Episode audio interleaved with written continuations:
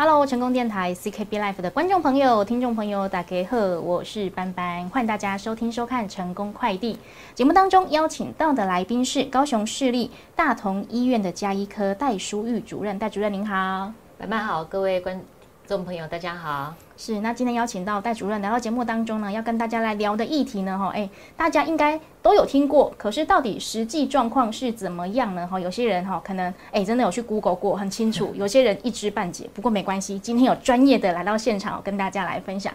要来聊到的是代谢症候群哦，听到这两个字哈，代谢啊，大家知道代谢要好啦，身体才会健康嘛。那既然有症候群，代表是代谢不通啊嘛，所以我们先请我们的主任跟大家来介绍什么是代谢症候群。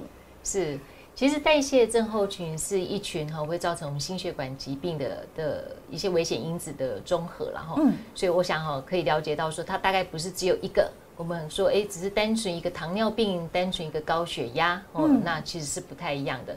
大概我们是找出一些危险的因子，那聚集在一起的一个总称叫代谢症候群。是。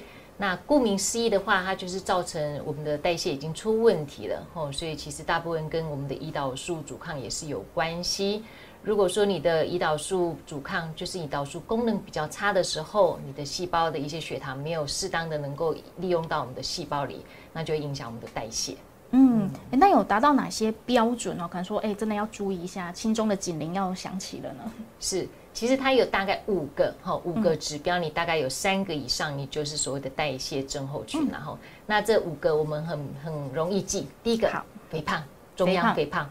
如果你的腰围，男生是大于等于九十公分，也大概是换算我们的寸是三十五寸，对。女生的话，如果是大于等于八十公分，大概换算是三十一寸的话，嗯，那其实就符合了一个条件。啊，第一个中广身材，对，大家要注意了哈。好，那第二个，第二个的话就是血压，嗯，哦，血压如果说你已经是在控制血压的人，哇，你这个危险因子就有了哎、欸。嗯，那或者说你平常可能是大于一百三十八十五，但是你还没有在吃血压药，那这你也是符合了一个危险因子。嗯，那第三个就是血糖，嗯，哦，所以肥胖、血压，再来是血糖。糖，如果说当然你已经服在服用了血糖用药的话，哇，你这个危险因子也符合了。那亦或者说你的空腹血糖已经是大于等于一百了，哦，其实还蛮容易达到的哦，真的哦。哦对，那再来最后两个因子的话，其实都跟血脂有关。嗯、那第一个是我们的三酸甘油酯，哦，如果你大于一一百五十的话，哦，其实也是符合了一个危险因子。嗯、那最后一个的话，就是我们的高密度胆固醇，哦，大概现在。知识都很丰富哈，医疗知识都其实都相当的正确。我们的胆固醇有分好的胆固醇跟不好的胆固醇，就所谓的高密度跟低密度。如果你的高密度女生是小于五十，男生是小于四十的话，嗯，你又符合了一个因子了哈。嗯，所以这五个，如果你是有符合三个的话，其实你有所谓的代谢症候群，真的是要小心了。嗯，好，嗯、那我们再来复习一下哪五个因子呢？第一个是哦，中广身材、腹部肥胖的朋友。是。哦，接下来是血压偏高。是。哦，第三是血糖哦，空腹血糖偏高。嗯。哦，第四就是呢，三酸甘甘油酯也是偏高哈、哦。接下来就是。嗯高密度的胆固醇偏高偏哦，偏低偏低，不好意思，嗯、偏低哦。哎，五中三哦，就要注意了哈、哦。那如果只有中一个呢，那就是高危险群哦，要注意了、嗯，一样要注意哦，尽量把那四个也把它摒除在后，好不好？对对对。好，那为什么我们现在会来说，哎，这个代谢症候群这么重要，大家如此的重视呢？事实上，你可以理解到说，哎，这些其实大概都接近了。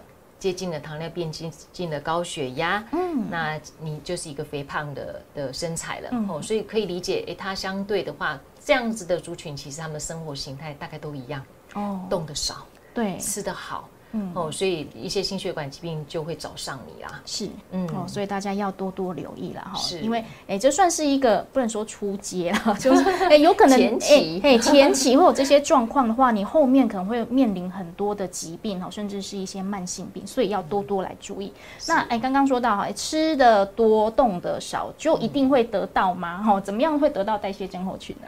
事实上，代谢症候群的原因哈，其实大部分真的还是生活形态，嗯、我可以说占了四成到，应该说五成到六成，五成到六成，哦、那其他部分当然就是遗传体质啦，嗯，你们家族性比较有高血压，比较有糖尿病，哦，那你们身身材可能体型都是稍微比较有中央肥胖的问题的话，嗯、那当然这个遗传体体质也是会造成。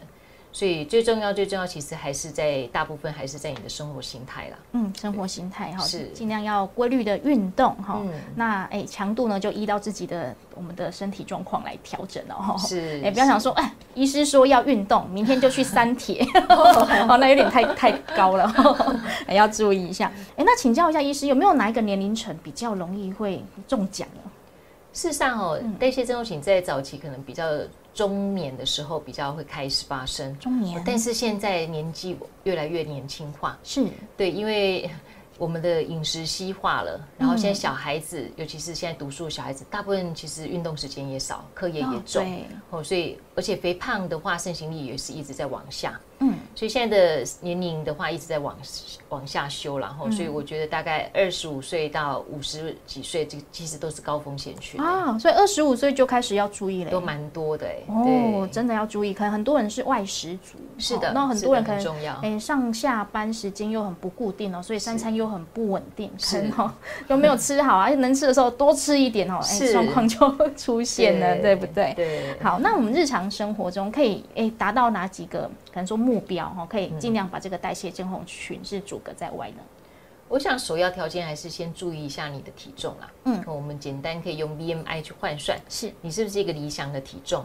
哦，大概 B M I 在十八到二十三是都还不错的一个数字，是哦。那大于二十三，呃，大于二十四的话，哈，我们可能就要小心了，哈，嗯，这个时候就过重。是，那大于二十七，我们就达到肥胖了，嗯，哦，所以大家用体重除以身高，身高用公尺去换算看看，嗯，哦，是自己的 B M I 是落在一个适当的范围，当然是比较好的。是，那当然第二个就是正常的生活，哦，嗯、现在压力都很大。哦，大家都有不同的压力，那但是还是期待说你的生活是规律的，哦，该睡就睡，哦，该吃的时候吃，哦，不要说时间不固定，结果暴饮暴食。嗯，那再来的话，大家多动，哦，能够诶，车子停远一点，我们多走一点路，啊，这是好事情。嗯、大大众运输，诶，可能多走一点路，这是好事情。